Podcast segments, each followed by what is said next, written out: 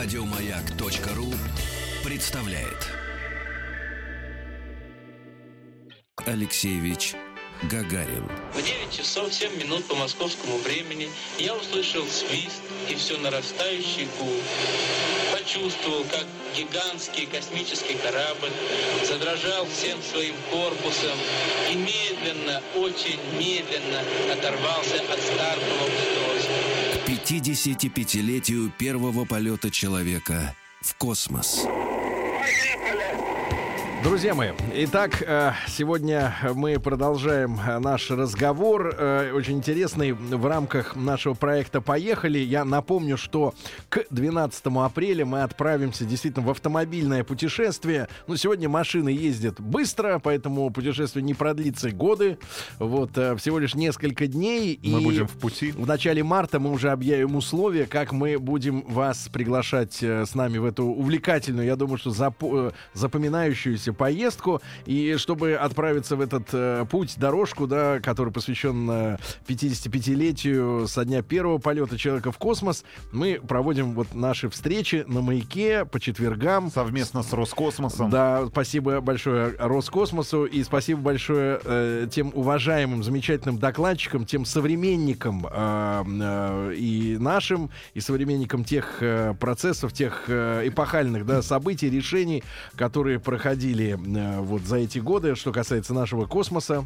Э, и э, сегодня с нами в студии вновь Александр Павлович Александров. Александр Павлович, доброе утро. Доброе утро. Доброе Спасибо утро. вам огромное. Вот мы, я, честно говоря, с, с, с неудовольствием расстался в прошлый раз, потому что мы только начали затрагивать тему, а вы очень интересный докладчик, очень интересный рассказчик. Я напомню, что Александр Павлович Александров это летчик-космонавт, дважды герой Советского Союза, а ныне советник президента ракетно-космической корпорации «Энергия». И мы как раз с Александром Павловичем э, говорили очень много и о ракетах, и об американских э, опытах, да. И помните, мы с вами выяснили, например, да, на, чтобы вы так вошли в тему и что-то у вас в голове э, снова закрутилось по новой, э, говорили о том же шаттле, да, о той же программе шаттла, э, которому для ну, окупаемости, да, для самой логичности коммерческой этого проекта нужно было летать каждую неделю на орбиту, но не было такого количества работы, чтобы ему летать, да. И в итоге эта программа была свернута. Мы говорили э, о двигателях, да, и о твердотопливных, и о жидкостных. И, наконец, мы приступили вот к разговору о ракете Р-7, да, и о том, что э, Сергей Павлович Королев как раз, э, чтобы отправить э, в космос э, спутник, использовал, грубо говоря, смекалку и лазейку, да, э, когда он, отстреливая, грубо говоря, военные ракеты, ну, условно говоря, сэкономил парочку ракет, да, для того, чтобы они послужили гражданскую службу, да. Вот какая интересная Но история. перед тем, как мы продолжим разговор, у нас есть запись, которую да. специальная служба доставила нам с орбиты, которую да. специально для нас, для слушателей «Маяка» и для всех э, жителей нашей страны сделали наши космонавты, которые находятся сейчас на орбите, на Международной космической станции. Именно этой записью мы открываем год Юрия Алексеевича Гагарина в нашей стране, который как раз будет посвящен 50 55-летию первого полета человека в космос. Давайте послушаем.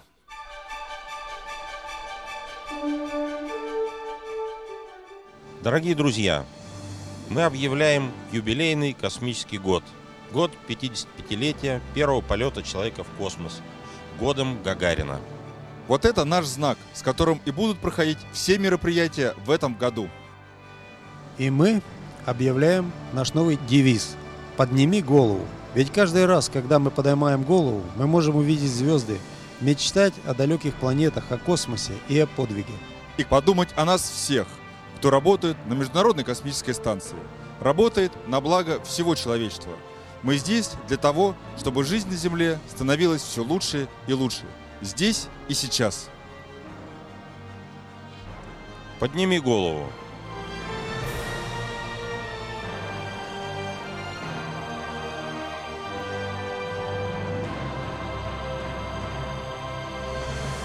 Звучит, друзья мои, запись из космоса. Да, прозвучало. Сергей Волков. Как хорошо звучит Да, запись. Отлично да, звучит. Сергей Волков, Михаил Корниенко и Юрий Маленченко были сейчас с вами. Да, год э, космонавтики да, э, объявлен годом год Юрия Гагарина и много различных мероприятий будет организовано Роскосмосом. Ну вот в рамках этого года космоса и мы тоже встречаемся. Я еще раз э, Александра Павловича приветствую, да. Александр Добрый Павлович, да, доброе утро. Александр Павлович, ну вот мы остановились, да, как раз вот на том, что Сергей Павлович решил две а, ракеты у военных как бы немножко так вот позаимствовать, да, я так понимаю, сэкономленные, да? Да, Сергей Павлович, это предложение о полете спутника, запуске спутника первого э, искусственного тела в космос э, обсуждал и в Академии наук э, с Мстиславом э, Келдышем, и тот его поддерживал, и все было, в общем-то, согласовано. И ученые начали разрабатывать такую систему и предложили э, установить научную аппаратуру с тем, чтобы изучить все интересующие их проблемы прямо сразу. Но так не получалось. Получался спутник э, более чем э, 1,4 тонны, и э, чтобы его э, э, как-то э, установить на эту ракету, нужен был хороший интерфейс, это требовало времени, нужно было провести испытания и самой аппаратуры, и самого спутника. И тогда Михаил Клавович Тихонравов, главный проектант у Сергея Павловича, предложил сделать проще. Он говорит, зачем нам большой спутник? Давайте сначала пустим простой ПС, простой спутник. ПС. Да. И когда люди путали СП, спутник простой, или ПС, то Сергей Павлович говорил, СП это я, а это ПС. И тогда сделали действительно 8 83-килограммовый спутник, э, такой просто сферу, как простое тело, с антеннами, и внутри установили самое необходимое. Это, естественно, источники питания, передатчик, приемник, инфо- вернее, передатчик информации и не- небольшую систему терморегулирования. Все это было изготовлено достаточно быстро и э, было затем испытано и установлено на э, ракету. А для этого сделали специальный обтекатель, чтобы защитить спутник. Он отстреливался после того, как э, последняя ступень ракеты выходила уже на первую космическую скорость. Александр Павлович, а мы в нашем разговоре и в прошлом, и, наверное, сегодня будет всплывать эта тема э, фильма, который, ну, доступен, я думаю, что каждому из наших э, слушателей. «Укращение огня», да, вот, который был снят там в 70-е э, годы, там, в- в- на рубеже 70-х годов, а, а вот как раз о Сергее Павловиче. Э, Там речь идет о том, что возникает проблема. Рабочий или инженер во время изготовления как раз вот этих сфер, ну, что-то там либо паяльником, либо сверлом не туда сунул, и, в общем, сроки начали ломаться. Действительно, вот происходили какие-то вещи. Ну, я думаю, что не в сбои. таком э, критическом смысле, что это влияло на сроки. Но ведь на производстве всякое бывает, что-то кто-то забывает. Но гаечных ключей э, в спутнике не забывали. И поэтому, конечно, какие-то истории бывали, но достаточно в, в короткие сроки этот спутник был сделан и установлен. И 4 октября были готовы пускать. Мгм. И сделали это. А то, что он вот с этими направленными антеннами, ну да, это шар такой металлический, да, а, вот с торчащими, как бы, грубо говоря, э, в, ему, в ну, из спины у него по направлению движения эти Антенны. три антенны, да. Да, четыре антенны. четыре. Это было удобно, потому что они были гибкие, в том смысле, что у них были сочленения, и они выходили как раз из заделки ракеты, из корпуса, и легко расходились как бы для того, чтобы большой обзор был, передача информации. Там был передатчик, который передавал простой сигнал бип-бип. Этот сигнал на определенных частотах, которые были объявлены в прессе, слушали во всем мире. Радиолюбители и вообще все те, кто имел какие-то приемники. А дальность вот этого сигнала какая была? То Ну, есть на- дальность достаточно большая, 4000 километров, наверное. Потому что он летел над землей на высоте, там, допустим, 500 километров, но и по горизонтали распространение волн, ну, конечно, атмосфера э, задерживала, но тем не менее это была большое, большая дальность. И Мы заранее оповестили наших партнеров и вообще мировое нет, сообщество о том, нет. что э, вот произойдет запуск искусственного спутника Нет, Земли. к Первого, сожалению. опять же, первого искусственного спутника. Нет, к сожалению. Просто, видимо, настолько у нас был э, режим режимности, что э, решили это дело не, не, Афишировать. не афишировать, запустили. И даже должен сказать, что у нас-то на другой день в газетах не так много информации было. Какая-то заметка была о том, что запущен спутник. Зато пресса за рубежом выпустила во всех газетах многочисленные, э, я бы сказал, иллюс- иллюстрированные э, свои статьи с крупными заголовками, что Россия, СССР запустил этот спутник. И резонанс был больше, может быть, оттуда пришел к нам, и тогда уже у нас тут поднялась тоже волна интереса и восторга. Александр Павлович, а сколько он времени пролетал, вот самый первый? Он пролетал меньше года. В общем, это все зависело от того, какая была высота, какая была атмосфера. В конце концов, он начал... Нет, я даже э, скажу меньше, по-моему, два с лишним месяца. И торможение в атмосфере наступило, и он сгорел просто как тело, попавшее... Александр Павлович, а Да, вот такой вопрос. А, а, Мы говорим э, еще раз, да, о том, что Королев использовал, да, вот эти ракеты, разрабатываемые для военной отрасли, да, Р-7. Д- Да, Р-7 для запуска спутника. Я вот, и вот к чему, э, какой вопрос готовлю для вас. Э, Мы все представляем стартовую площадку, да, вот на Байконуре. Ну, по, по фильмам, по... Стартовый стол. Да, по телевизионным программам очень хорошо, достаточно. И масштабы этой штуки представляем очень хорошо. На- Но мы понимаем, что если мы говорим о военной ракете, да, военная ракета, она ведь, в принципе, ну, нам показывает, даже с машины может взлететь. Ну, с большой достаточно, но все равно с тачки, да.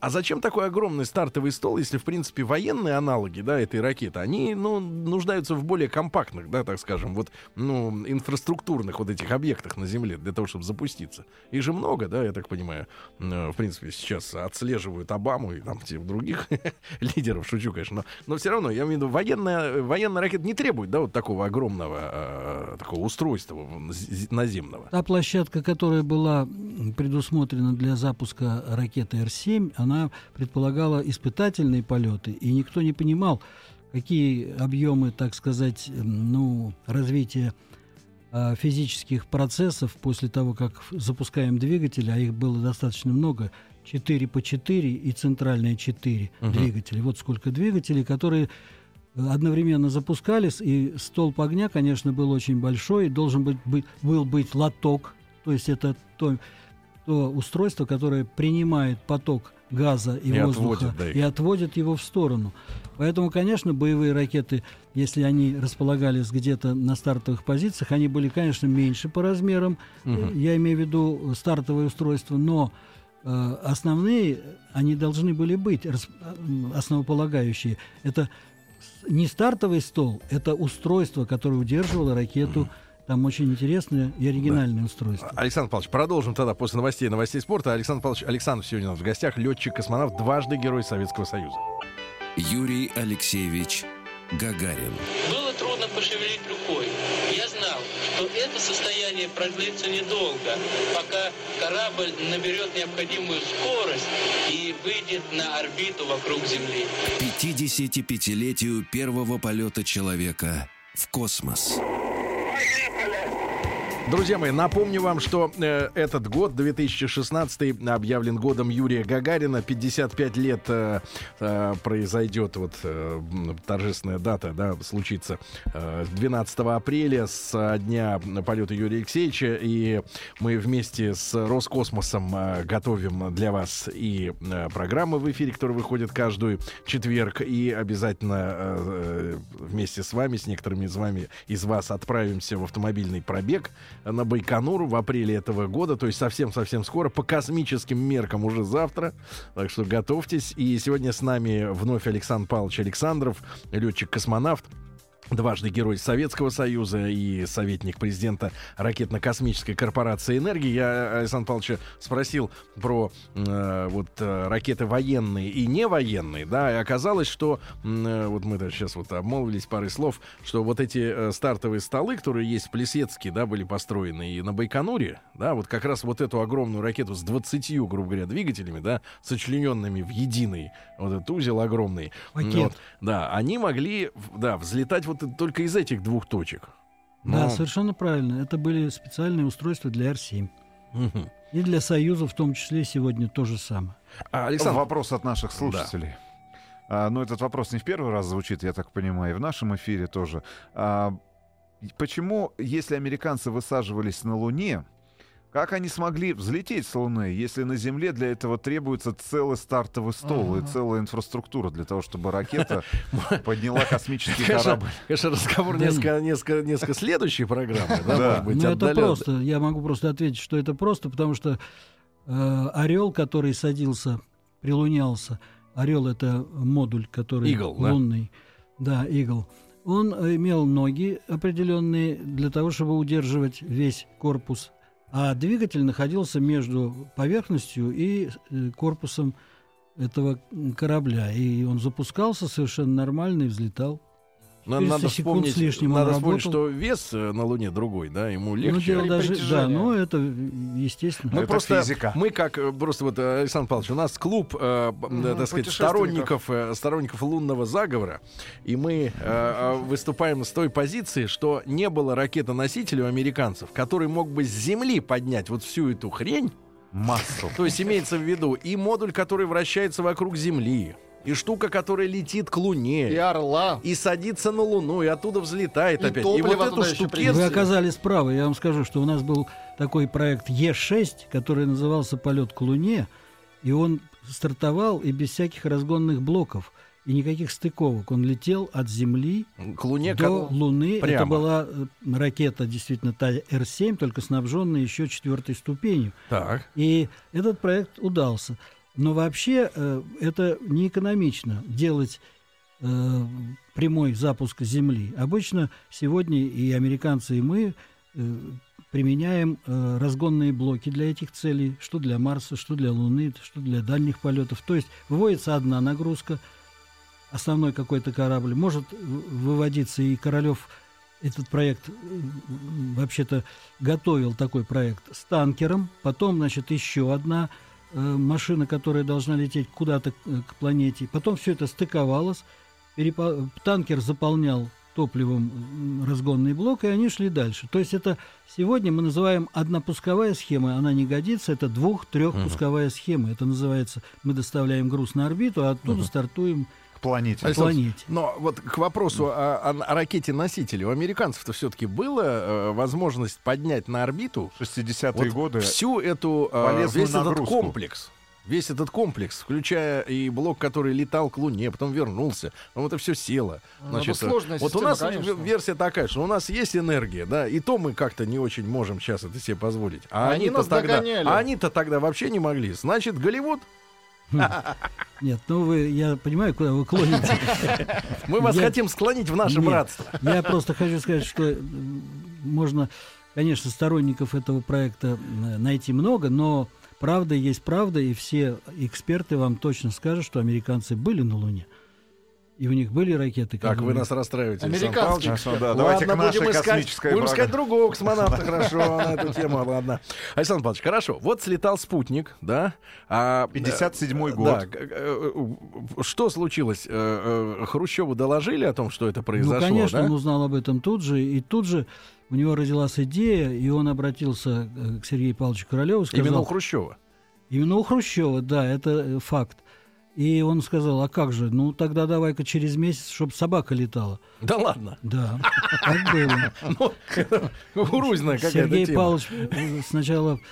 А почему это- собака? Почему собака? Вот Ну, американцы ну, же, они Я, э, я точно не могу сказать, да, собака ли это была, но, во всяком случае, животное. Ну, у нас самый близкий друг человеку это собака, а не обезьяна. Поэтому у нас были дороги. собачки. Это у них там Ну и, обезьяны. человека. конечно, с немалыми усилиями, но Сергей Павлович выполнил это задание, и была собачка Лайка. А предполагалось, э, Александр Павлович, что собака-то вернется, в принципе, вот Нет, первый раз? Нет, это был, конечно, шаг ну, против зеленых, но тем не менее мы, конечно, скорбили о собачке, но тем не менее она погибла, конечно. Причем через несколько дней, потому что это совершенно было очевидно, что собака не выдержит э, длительного полета, да и потом у нее заканчивались и вода, и еда, но главное атмосфера. И Воздух. пот- да, и потом она дышала, она от перегрева скончалась, потому что э, собака дышит э, языком, мордой, Ага. и у нее нет э, теплосъема с, э, с шерсти, с, с корпуса, с тела, поэтому все идет через рот. Пасть. Ну и поэтому, конечно, это все вело к тому, что она перегрелась и в конце концов... Вот, вот, у- вот у вас, Влад, есть съем, э, теплосъем с шерсти. А у вас А пасть и- есть? и- а есть понимание, какое количество мы в конце концов вот э, до первого полета человека в космос запустили животных? э, Я в следующий раз, если он будет, принесу вам календарь, который мне подарили зарубежные любители собачек и пусков. И у них целый календарь, все собаки в этом календаре То есть есть. 12 тебе ответ отвечает. И там все... там- нет, там больше, чем 12. И там все собачки по именам есть. Я А, а, а все-таки хоть одна вернулась вот в итоге в, А как в же рамках все? этого? Ну а как же? Кроме лайки, все собаки возвращались. Вернулись. И еще были ведь ракеты сначала, после того, как построили Р-1, были Р-1 Б, В. Это ракеты геофизические, которые использовались, были отданы Академии наук, ну, естественно, тут и Сергей Павлович при этом участвовал. Были э, выполнены ряд запусков специально для э, поднятия собачек на высоту 100 километров приблизительно и спуск на парашюте затем километров там с 10, с 5 для того, чтобы понять, что физиологически несет такой полет с перегрузками, с э, малым объемом Ну, то есть эти процессы все параллельно шли друг к другу. эти процессы шли параллельно. Потому что Сергей Павлович в то время, его коллектив думали и о спутнике, и затем следующим шагом о человеке. И Сергей Павлович всегда мечтал о, том, что- о том, чтобы человек полетел на ракете. Это было в ранние времена, еще в 40-е даже годы, э, таким нонсенсом, совершенно непонятным для людей. Ну а когда вот эта идея, когда это желание оформилось в конкретную программу? Но это уже к 50-м годам это уже оформилось в программу, потому что в 59 году уже даже конструировался тяжелый межпланетный корабль ТМК с Да ядерным двигателем. С ядерным? С ядерным. У нас были э, отделы, которые занимались, и такой один из э, сподвижников Сергея Павловича Мельников, э, Михаил Мельников, он был бо- большой двигателист, и он занимался как раз ядерной тематикой у нас на предприятии. Александр Павлович, а можно вот, э, если коротко, вот в двух словах буквально, мы об этом говорили, но чтобы в голове упорядочилось, значит, а, а, а за счет чего э, э, вот этот ядерный дви- движок э, двигает корабль в невесомости, в безвоздушном А пространстве? вот Что он двигает делает? он, совершенно обычным способом. Или реактивной струей э, какого-то сгорающего Вещества. вещества, или это даже пар может быть. То есть, То есть надо ядерному собой... двигателю совершенно безразлично, что расплавлять и разгонять Внутри себя. внутри себя. То есть он что-то все-таки разогревает, да? То есть Ну, нужно он еще может литий топливо. разогревать, например, металл. Мгм. Он может разогревать просто воду, может разогревать что угодно. И затем То есть это кипятильник, э, по это большому счету. кипятильник, который может дать энергию. Мгм. Хорошо, программа оформлена была. Вот э, эт- этапы этой программы, вот подготовки первого человека в космос, на что они были разбиты, с чего начали? Вот, и, может быть, самая сложная задача, которую пришлось решить конструкторам и инженерам в рамках Ну, этой главная эта программы. задача, чтобы человека пускать в космос, это, конечно же, надежность, безопасность. Это первое.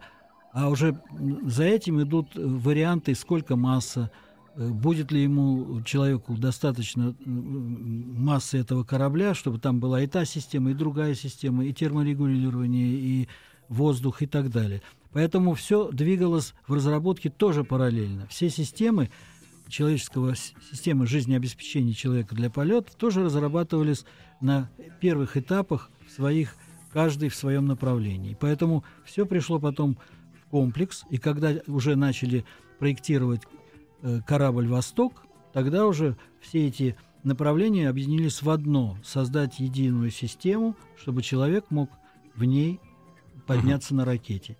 И получилось, что массы полезного груза этого было доста- недостаточно, а она позволяла ракете Р-7 поднять шеститонный, 6,5 тонн этот корабль. Корабль. Александр общий корабль. То есть это не, не просто капсула, а общий корабль с двигателем, с приборами, там, со всеми устройствами. Александр Павлович, а э, ведь, э, судя по вот, советской документальной там, э, э, документалистике, э, были испытания с манекенами. Обязательно, конечно. Иван Иванович, да, Да, звали Иван его, Иванович. в оранжевом костюме. Летали неоднократно эти манекены и возвращались, и их А были, А- а как- извозили? были, были неудавшиеся пуски вот с манекеном? Конечно. Но, н- да, но дело в том, что э, перед полетом Гагарина, конечно же, должны были пройти испытательные пуски без замечаний, но тем не менее они были и падали, и А, корабли. про- Просто, просто понять объем работ. Ну, вот э, мы сейчас говорим испытательные пуски, а в каком режиме просто происходило? Это раз в две недели, раз в... И какое количество Ну, ракет всего было да. Отстреляно. отстреляно Перед перед, тем, как Юрий Алексеевич. 12 Ну, апреля? понятно, да, но не раньше, чем через месяц мы могли пускать, потому что нужно было время на подготовку, требовалось,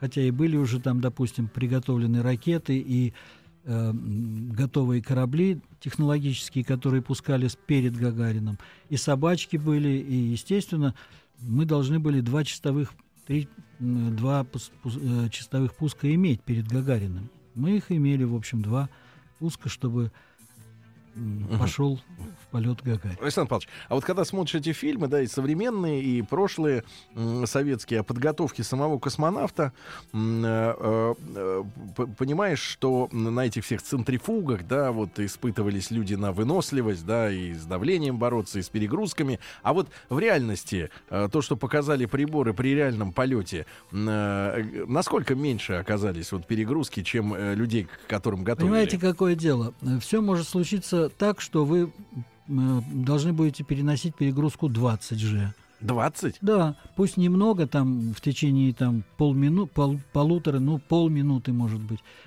А можете э, взлететь и полететь и состыковаться там с каким-то объектом со станции, пролетев, э, вылетев на орбиту с перегрузкой не больше, чем 4.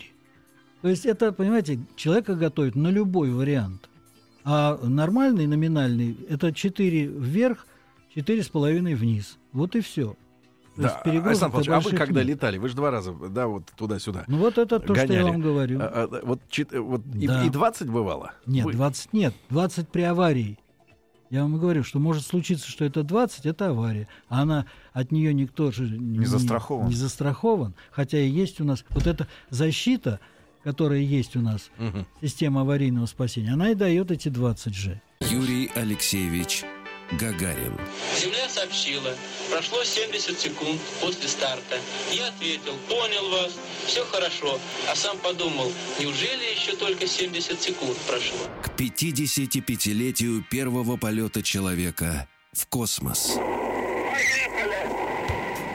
Друзья мои, итак, Александр Павлович Александров у нас сегодня в гостях. Э, Летчик-космонавт, дважды Герой Советского Союза, э, советник президента ракетно-космической корпорации энергии. Вместе с Роскосмосом мы готовим эти программы, да, чтобы побольше узнать от первых лиц, да, не от э, космических там журналистов, писателей, фантастов, да, о том, что происходило, а тех людей, которые непосредственно всем этим занимались и, И продолжают заниматься. в космосе. Да, мы много, много слышали, э, на самом деле, об отборе э, космонавтов, да, в- таких фильмов, наверное, достаточно, да. Мы И документальных. Единственное, что поражаемся до сих пор, вот, э, Александр Павлович, э, как это получилось, да, что выбран был в итоге, как мы, ну, так вот сейчас уже понимаем, с точки зрения нашей сегодняшнего там маркетинга, всяких наук о продажах и о п- п- пиара, да, public relation и прочего, что э, Юрий Алексеевич вот как первый человек, да, он вообще, в принципе, вот, и, наверное, Идеально идеальный, вписался. идеальный офицер, красавец, о, видно, что он добрый человек, да, он русский человек, он советский человек, и при этом э, он понятен, я думаю, что всем в любой точке земного шара.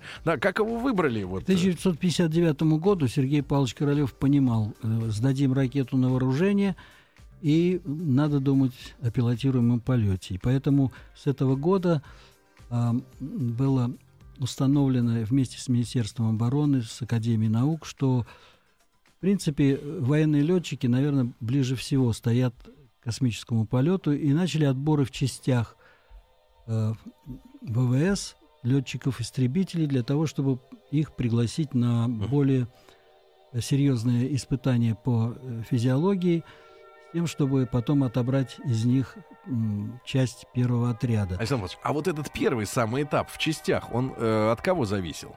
Вот э, на местах. Кто Ну, вот конечно этот же, первый? это, это, естественно, это командование этих частей, э, имевшее э, совершенно определенные требования по представлению кандидатур и отправлению в Москву для дальнейшего э, обследования медицинского и так далее. То есть были какие-то критерии, установлены, это делало все Министерство обороны. Сергей Павлович уже обращался к Министерству обороны, естественно, ну и где-то сам тоже участвовал в этом, э, для того, чтобы понять, что за люди придут. И когда был проведен отбор, сначала, ну я не буду говорить, сколько э, сотен человек было проверено, их отправляли в Москву, в Центральный научно-исследовательский госпиталь авиационный, который находится в Сокольниках. Они проходили испытания. Приблизительно месяц должно пройти для того, чтобы должен пройти месяц, чтобы человека более-менее определиться с ним по его состоянию здоровья и э, специальных таких перегрузочных проб, барокамера или центрифуга. Все это проводилось, потом э, делалось заключение и отбирался этот человек по физиологии. Потом смотрели, конечно, мандатные вопросы. И первый, от, первый такой, такая группа была отобрана в количестве 20 человек. Потом было отобрано из них 10, а потом вообще э, семерка. И вот в эту семерку попал и Гагарин.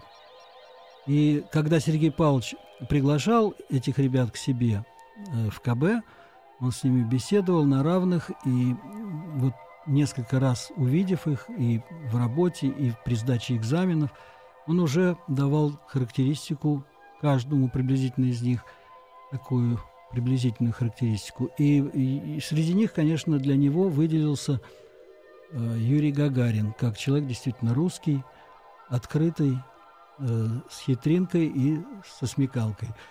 Поэтому он остановился на нем, когда обсуждали. И так был выбран Гагарин. То есть за, до старта они за какое время примерно познакомились? Вот 12 апреля Ну, за год-то, я думаю, точно. За год? Да. И Королев не колебался, да, что это будет, если здоровье в утро полета не подведет, ну, да, что это будет Там, конечно, он. был и Николай Каманин, который был, можно сказать, дядька Черномор у этих, у этих ребят, у отряда космонавтов, который представлял Министерство обороны. И он, конечно, за ними следил, и был главный врач их Карпов, который, можно сказать, как папа и мама для них был.